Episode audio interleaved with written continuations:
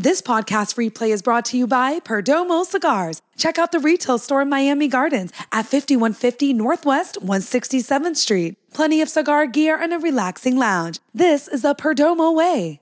Dolphins, Bradley Chubb got his uh, contract restructured, so they freed up a bunch of cap space. 14.65 million of cap space they freed up.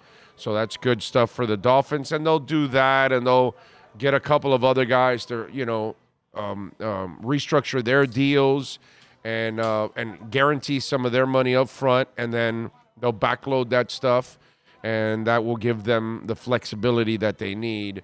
That's one thing. Remember, the the Dolphins kind of reset their cap from a couple of years ago when they made the transition to Brian Flores in that first year in 2019. They took a lot of cap hits there.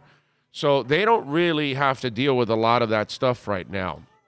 That's the good thing, which I think has will give them a lot of flexibility over the next couple of years as they try to make that run before they have to give Tua a, a big time contract because then of course it becomes a bigger challenge for teams once you're paying your quarterback you know that salary